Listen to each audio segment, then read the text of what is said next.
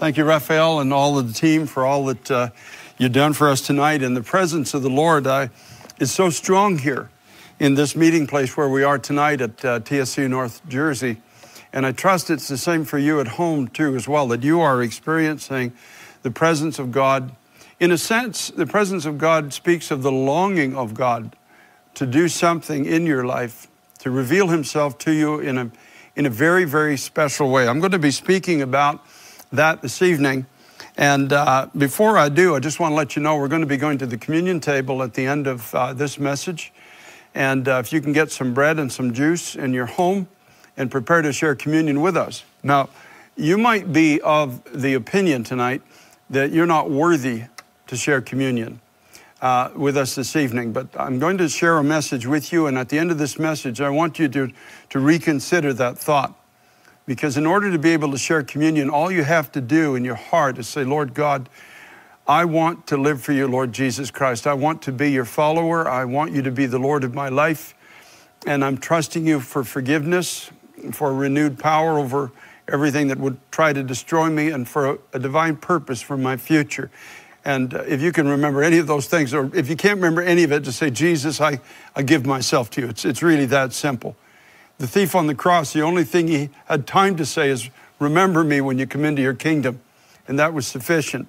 The Lord received him and forgave him and promised that that very day that he would be with the Lord Jesus Christ in paradise. So thank God for that with all of my heart tonight. Before I speak, I just want to tell you I was at our Bible school out in Grantville, Pennsylvania this week, and a, a, lovely card came in. It was this is the card, so maybe there's no name on it, but so maybe if you're out there, you might recognize that you actually sent it to me, care of our Bible school, and uh, it was such a touching card because it just it, it thanked us for all that we do to bring refreshing into your lives, and it said it said these words, Pastor Carter and Teresa Conlon, please don't forget my family.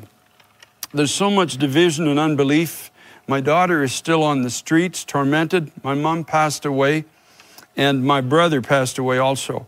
I'm forever grateful to you for the 2014 Tuesday night prayer and fasting.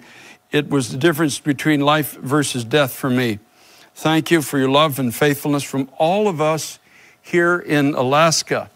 And there was an offering inside, a gift, I suppose, for me, and it was $9. It was a $5 bill and four $1 bills. And it was just so sweet to receive this. And I, I know uh, maybe there's a little group of you meeting in a home, it's all you had, and you put it in this card.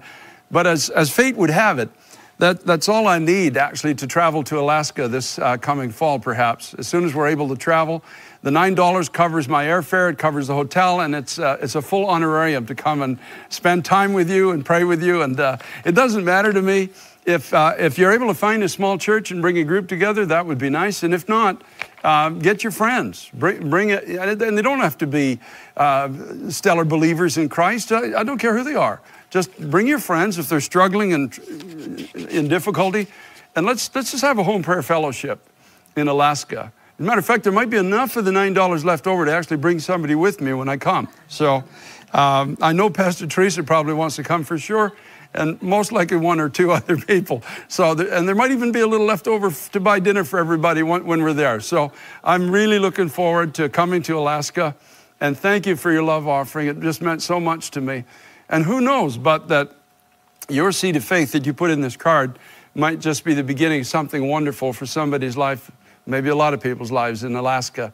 I'm looking forward to coming. As soon as this COVID thing is, is uh, over a little bit, then maybe as early as this fall, we'll make an attempt to get to Alaska. So I don't know who you are. So you have to you have to somehow figure out who you are and get a hold of me and let me know who you are so that we can start communicating and uh, make preparation to come to Alaska. Praise God. I'm looking forward to that with all my heart. I want to talk to you tonight. I want to. Um, my pastor spoke on Sunday morning a message about the incredible kindness of God. It was, it was that theme. So that's what I'm speaking on tonight the incredible kindness of Jesus. And uh, there's nowhere else that you see it probably more uh, in a story than in Luke chapter 15, which Pastor Tim Dilena actually alluded to on Sunday morning. So, Father, thank you, God, for thank you for your word tonight. Thank you, Lord Jesus Christ, that you're calling your church home. We know it in our hearts, Lord. We know it. We're not surmising this. You're calling your people home. You're reaching out into the highways and the byways, and you're calling the, the addicted, the afflicted. You're calling the, those that have it all together and those that have nothing together. You're calling your church home to you again. You're preparing us for an end time harvest. You're preparing us to be witnesses of your kindness, this incredible kindness of Jesus. Lord, how would we know it if we didn't open our hearts to receive it? But tonight, God, I'm asking you in Jesus' name to open people's hearts to this incredible kindness that we sometimes in our religiousness miss almost entirely. Give us the grace to see it, and I thank you for it with all my heart tonight in Jesus' name. Amen. Now, Luke chapter 15, at the beginning, the scripture, now here's the scene. It doesn't say whether it's in a house, it doesn't say whether it's in a field. We really don't know the exact location, and we can't even, we can't even surmise on that. But the scripture says in chapter 15, verse 1 of the Gospel of Luke, all the tax collectors and the sinners drew near to hear him. Isn't that interesting? And in verse 2, it says, The Pharisees and the scribes complained, saying, This man receives sinners and eats with them. So here's the crowd. You've got those that know that they're probably very distant from God, but they feel very comfortable in His presence. Then you have those who feel that they're very close to God and they feel very uncomfortable in His presence. Isn't that interesting how that can happen? Those that strove hard in their religiousness. You know, Jesus is about to teach a parable where there were two sons, and the one, the one was a son who worked hard to gain his father's favor, I'm sure, but his religion was angry and it was joyless. And he even testified to that at the end of this particular story. The other son was a younger son. And at a certain point in chapter 15 and verse 11, he just said, I, am I'm, I'm out of here. I, I, I just don't want to live my life like this. I find it too rigid, too strict. I've often felt it was because of the older brother that the younger brother decided to leave the father's house. He might have said in his heart, Well, this older brother of mine is going to inherit the house, and if I have to live under his condemning ministry, which is what the Pharisees and scribes were, then I'm out of here. I'd rather be a Pharisee, I'd rather be a tax collector or a sinner than to live in this place. So the scripture says Jesus told this story. A man had two sons. The younger of them said to his father, Give me the portion of goods that falls to me. And he divided to them his livelihood. And not many days after, the younger son gathered everything together and journeyed into a far country. And there he wasted his possessions on prodigal living. Another translation basically says he wasted his inheritance on self focus. He focused on himself. He lost the heart of his father. He forgot what his father's kingdom was all about, and it became all about me, myself, my future, my personal aggrandizement, whatever it was. The whole thing became about me. So he, he took the life that his father had given him, the heritage, the title, uh, the, the, the giftings maybe that were given to him, the resources to accomplish what his life was supposed to be. And he took it all and he went into a place that was far, far away from the heart of his father. I'm not sure he really knew how far away from his father he was going. I have no doubt that he continued to confess that, maybe to a few at least anyway, that he was his father's son, that he came from this house, this was his background. How many people listening to me tonight even around the world that you were, you were raised in a certain tradition, maybe that had, had gospel in it of some sort, and you, you know in your heart you, you've left it long ago. You walked away from it. You said, well, if this is, if this is what the Father's house is like, I, I'm not really interested in living my life here. You know, throughout history, quite often when a generation turns away from God, turns away from the purpose of God, I'm not just saying they, in their heart, they don't think they've turned from God but they turn from the purpose of God, which is ultimately about other people. And they, they gravitate to a gospel that now focuses on themselves. That's exactly what this prodigal son did. He turned away from what the real purpose of his life was, he turned away from the heart of his father. And he crafted his own sense of well being, his own sense of religion, perhaps. And in every generation, when the house of God has become legalistic and strict, which, which Pentecost in particular, and some other denominations as well, has a tendency to gravitate towards, where it all becomes about the length of clothing. It all, be, all becomes about outward appearance and church attendance and picking up your broom and doing your, your work and service for the house of God. And then suddenly the, the whole focus begins to shift, and the, and, and the house of God becomes a joyless place. And a lot of people, they, they don't want to go to hell, but they don't want to be there either. If, and if this is the way to heaven, they say, I'm just taking what I've got and I'm going to maybe find another way. Uh, I'm going to find another purpose. I'm going to look for something other than. And I've, I've always believed that whenever you find rigidity coming into religion, you'll find another generation that have taken this inheritance of God and they've gone far, far away from the heart of God. And if we had a chance to really do a, a, a, sociological study tonight, I think we might see that happened to a great degree in America. You had, you had generations that just, a generation that turned from rigidity. And they, they wanted freedom. They, they wanted to dance in the house of God. They wanted to express their faith, but nobody would let them move. They wouldn't let them do anything. So they, they took their inheritance of life that's promised them through the Son of God, and they went into a place where it was all just about me now. It was about my future. It was about my happiness. It was about my life. It was, it was all just about me, myself, and I. And they gravitated maybe to even churches that preach that way and talk about spiritual life as if that's all it's about, as opposed to being left here for the sake of others who are headed into an eternal place without God and don't know it unless somebody pays the price in some cases to go and to tell them about it. And so he took, he took his inheritance and he went into a place that was far, far away from his father and he, and he wasted his possessions. He, he had giftings, he had an inheritance, but he wasted it. He, he just he used it for himself. He, uh, everything that was given him, it was no longer just speaking about things to come for the sake of others. It was all about things to come for the sake of himself as it is. But when he spent everything, in other words, he exhausted himself. And, and when you live for yourself, I tell you, it's an exhaustive life. It eventually hits a wall. It eventually, age catches up with everybody. Eventually, the dreams don't materialize, or they do, and they, they turn out to be not what they promised that they were going to be. And there arose a severe famine. Can anybody debate with me tonight that there is not a severe famine in America? Can you hold to that position? There is a famine like I never thought I'd live to experience a famine of civility, a famine of truth. People don't seem to even care what truth is anymore. It's just, tr- truth is not based on fact anymore. Truth is just based on what I think truth should be in our modern day society. It's, it's like living in a bizarre world. Uh, it, it perplexes the mind of anybody who, who is a believer in Christ and who wants a foundation of, of truth where there is a right, there is a wrong, there's a reality, there's an, there's an unreality.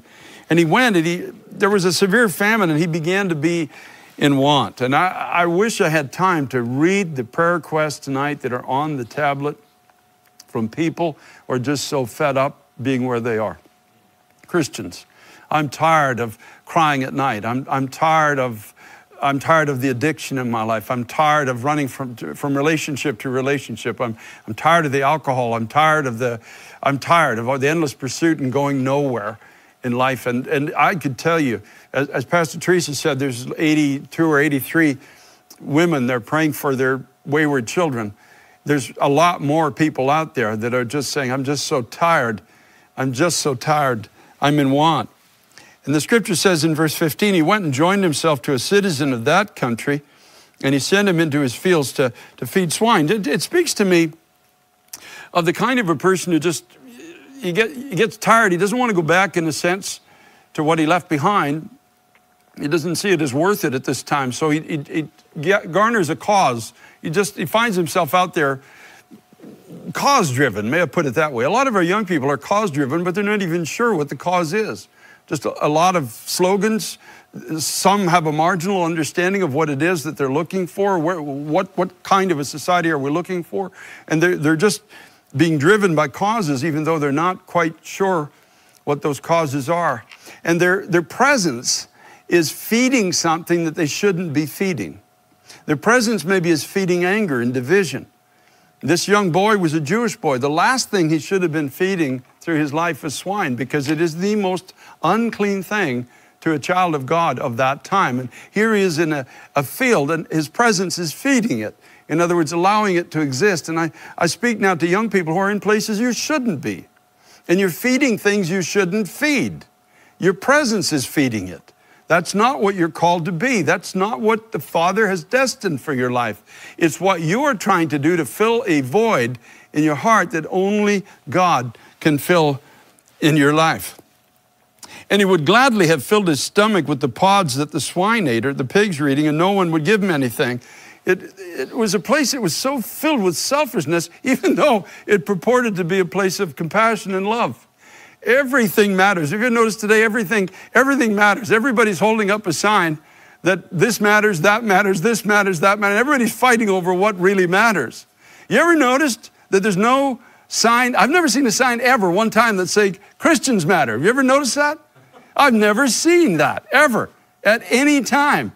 And I'm, I'm somewhat thankful for that because what's happening is that God is causing the world to reject you as a believer, as his son, as his daughter, as the one created in his image, as the one whom he has a plan for that's so much bigger than anything that you could ever imagine for your life. He's not allowing you to find satisfaction being in a place that you shouldn't be. And this, this young boy is out in this field and everything matters but him. It just seems like, who cares about me? I'm, everything around me seems to matter, but I don't matter. It doesn't and, and you know, the reality is that maybe, maybe he didn't really matter to the, the fallen society around him, but he mattered to somebody whose eye was still on him. He mattered to the one who created him. He mattered to the one who loves him with an everlasting love, who engraved him on the palm of his hands. He mattered to this wonderful father who seemingly had let him go into this place without resistance, but had never left the front porch where he was watching and waiting for him to come home. I wish you could fully understand how much God loves you tonight, how much He cares, and how kind He is willing to be towards you. The Bible says, Jesus said in this story He's telling now to tax gatherers, sinners, Pharisees, and Sadducees, they're all there. The religious are there, the non religious are there, the people have abandoned the house of God of that time. They're all there, they're all listening. And he said, suddenly this, this young son, he came to himself. In other words, he just had an epiphany. The epiphany is simply this what am I doing here? I'm created in the image of God. I'm created by God for the purposes of God.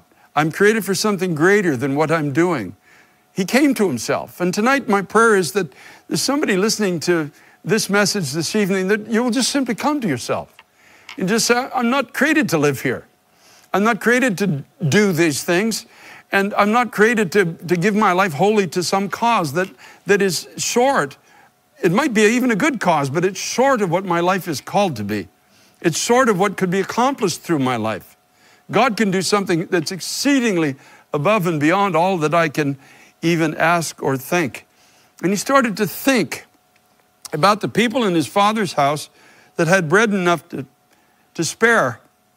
He said, But I perish with hunger. Maybe he started to think about some of the old folks that he'd seen in, in the house of God in his early years that he thought were so off the wall. The ones that would get up and clap their hands and hoot and holler and do a Jericho march around. You know, I know a lot of young people were so embarrassed by that when they'd see their, their parents and their, the, the, the, older folks doing that, especially teenagers. They would just be so embarrassed to bring their, their friends to the house of God, just afraid that sister so and so was going to get up and, and do her thing, or brother so and so, or the preacher's going to get all excited and dance all over the platform. And, and, and, and suddenly there's this memory that it wasn't as bad as I thought it was whatever they had, they seemed to be satisfied with it, and I'm perishing with hunger out here. So it's almost as if he begrudgingly, at least in the beginning, gets up and says, Well, I'm going to go home. And even if being under the ministry of my brother is bad, at least it's not as bad as it is out here. And, and he gets up and he's trying to figure out what is it that I'm supposed to say? How is it that I'm supposed to be received? back into the fellowship as it is. And he comes to the conclusion maybe that was his experience. Father, I've sinned against heaven and, and before you. And, and that one statement, the first statement that comes out of his mouth, is very telling. Because to sin against heaven means in his heart, he's saying, I've lost my eternal reward.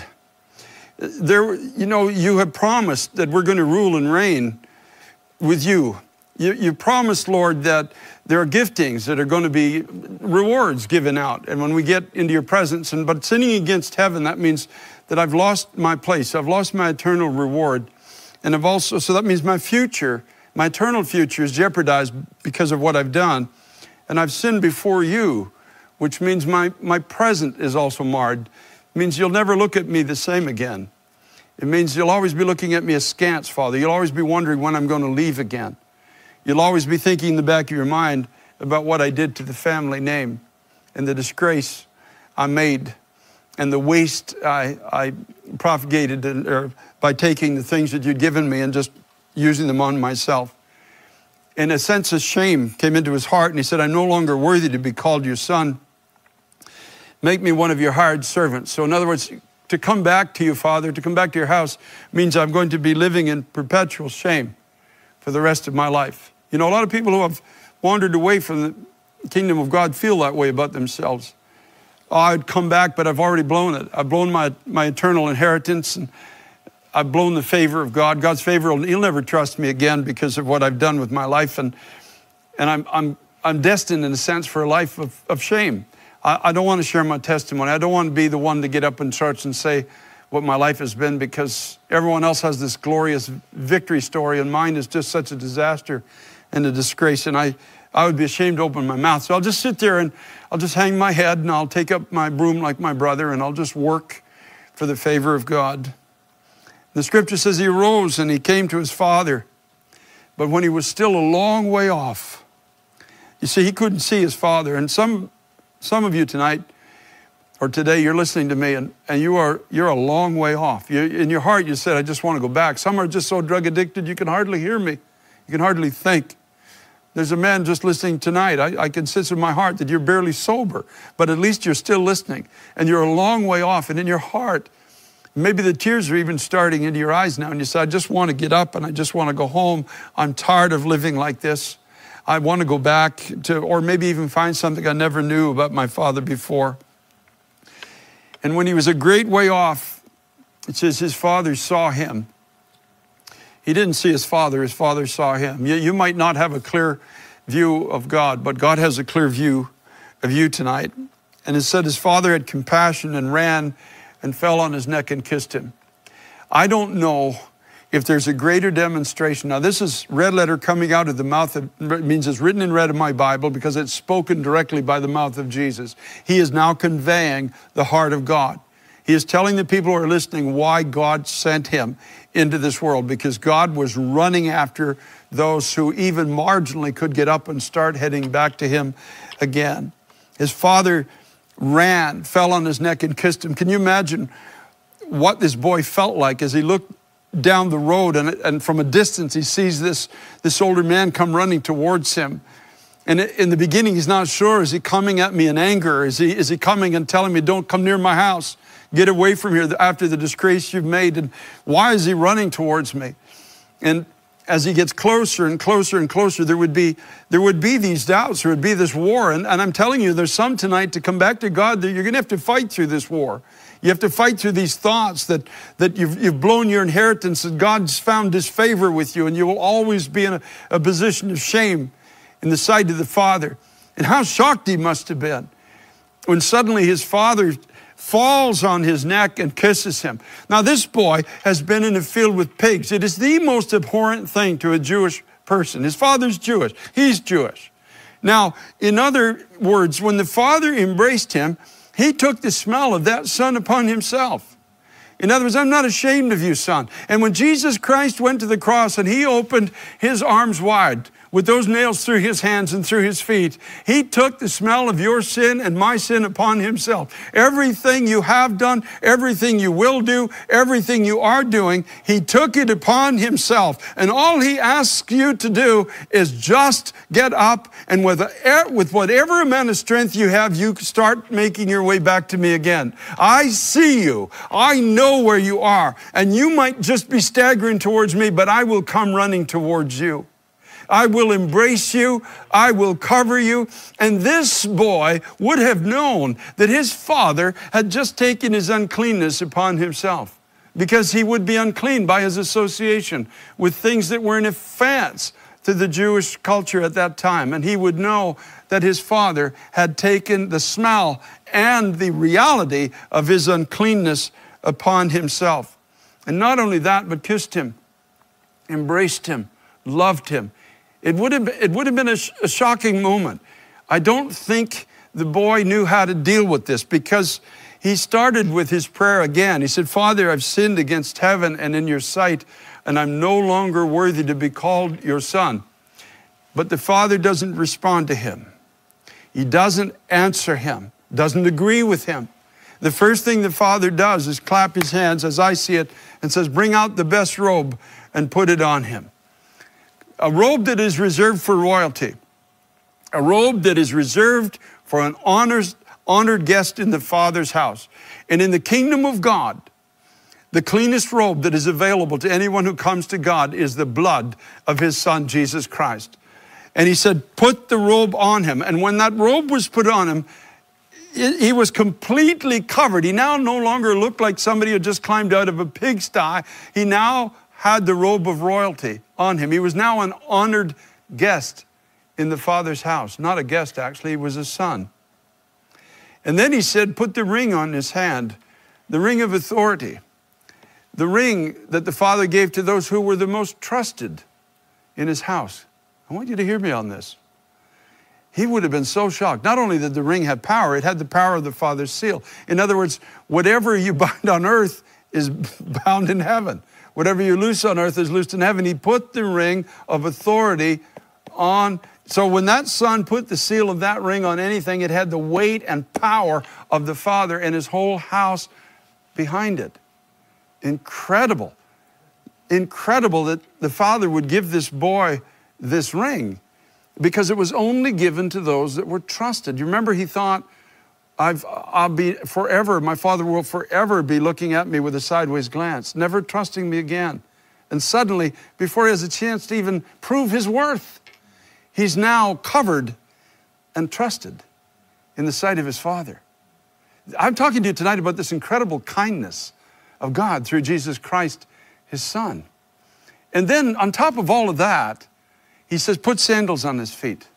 Now, that's an interesting concept because usually an encounter with God, if you look at the encounter that Moses had, that Joshua had with God, for example, the command is always take your shoes off of your feet.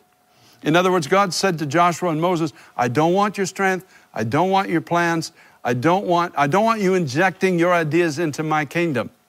I want you to humbly walk before me and do what I tell you to do. But now you see, the father has a son who's been broken. The son now knows what he is without his father. He understands grace. He understands the kindness of God, the mercy of God. He says, Now put his shoes on because he's not going to fight with me. He's not going to bring his own ideas into this kingdom. But I'm going to send him on a journey now where he's going to be actually doing what his life is supposed to do. He's going to be telling other people about the kindness of his father. Isn't it amazing? He's not going to be about 10 steps to this and seven steps to that and all the rest of this stuff. Maybe that the older brother was just, just so proud of the formulas that he'd come up with for God's kingdom. This boy's message was you just got to know my father. You just got to meet my father. My life was a mess. I had ruined everything. But I came home. He ran to me. He kissed me. He covered me. He empowered me. And he invited me to tell others about him. You just simply have to know who my Father is. And that is what this message is all about tonight. That's what the communion table is about this evening. It's about God's invitation through His Son, Jesus Christ, for you to come home. It's no more difficult than that. And don't make it difficult. Just come home. Your life might be a mess, but your message will be about mercy. Your message will be about the kindness of God. You know, generally speaking, that's why new believers have a tendency to win more people to Christ than older believers. Because the new believer knows it's all mercy. The older believer starts to feel they've had a little bit to do with their redemption, and they lose the message in the long run.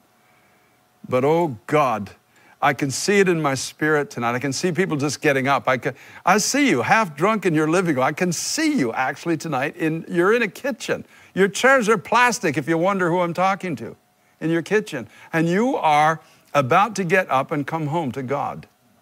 Your life will never be the same again. You don't have to know all the Greek and the Hebrew of the Bible. You don't have to be a theologian.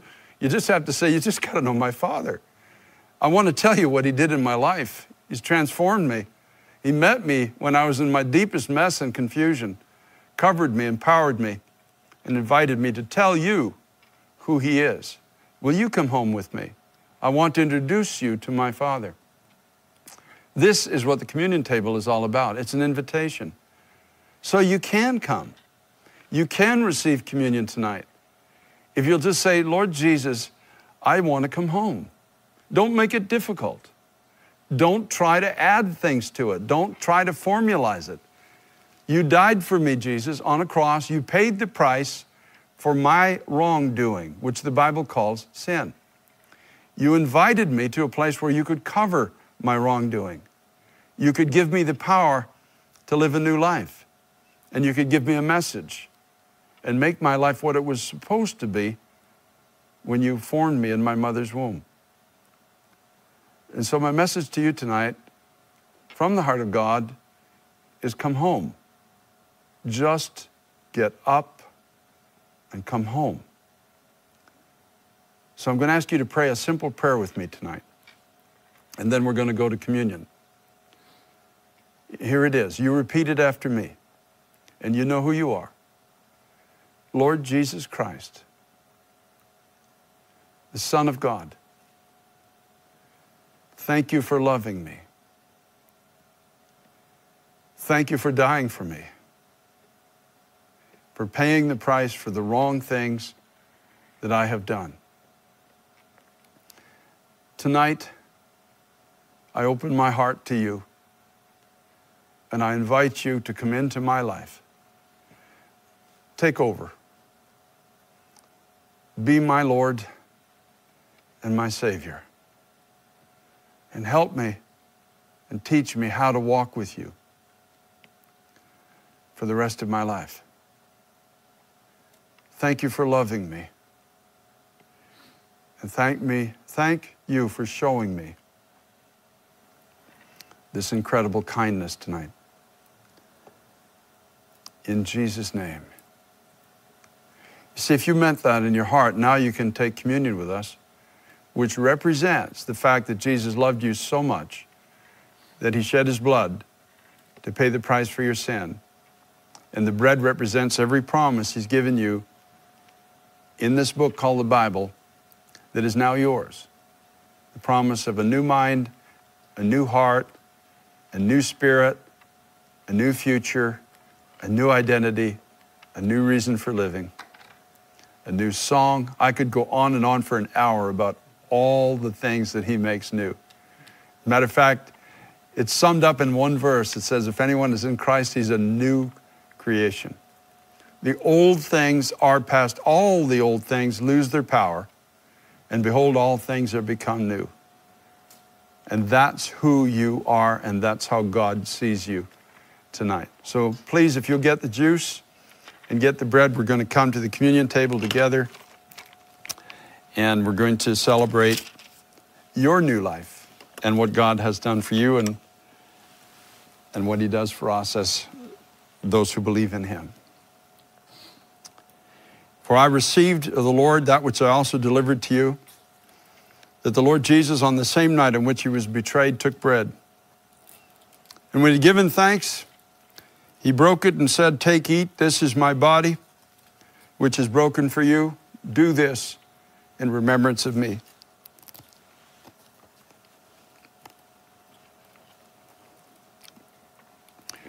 In the same manner, he also took the cup after supper, saying, This cup is the new covenant in my blood. This do as oft as you drink it in remembrance of me. For as often as you eat this bread and drink this cup, you proclaim the Lord's death until he comes. Raphael, can I get you back here with your team? And I'd love to sing the song, I've decided to follow Jesus. Now, if you have made a decision in your heart to live for Jesus Christ tonight, now it's not you're not going to live for him in your own strength, but you're going to receive his mercy, let him cover you, let him give you the power of his Holy Spirit as Pastor David prayed earlier tonight. If you're willing to undertake the journey that he set before you for your life, I'm going to ask you to text in the word decided to 88202. Decided 88202. And let us know, and somebody from Times Square Church will be in touch with you and they will help you to get started in your walk with God. There's some good Bible studies, I'm sure, out there. There's things that you can, you can start to read that will help you to understand how much God loves you and how much He's willing to be kind to you. I've decided to follow Jesus. A real old time song. I used to sing it when I was a young Christian with all my heart. I really meant it. I've decided to follow Jesus. I knew I couldn't do it in my own strength, but I knew in His strength that all things were, were possible through Christ.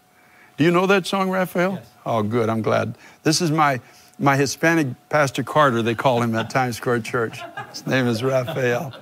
A, a, a fellow was trying to tell me one night who led worship one night, and he, he couldn't remember his name. He says, You know, the Hispanic Pastor Carter. And I knew immediately who he was talking about. He was talking about Raphael.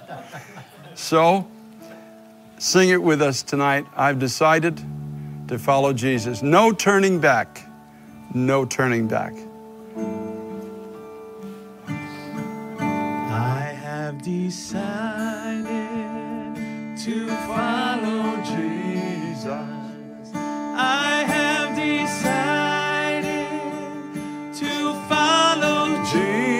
I have decided to follow Jesus. No turning back. No turning back. The cross before me. The cross before me, the world behind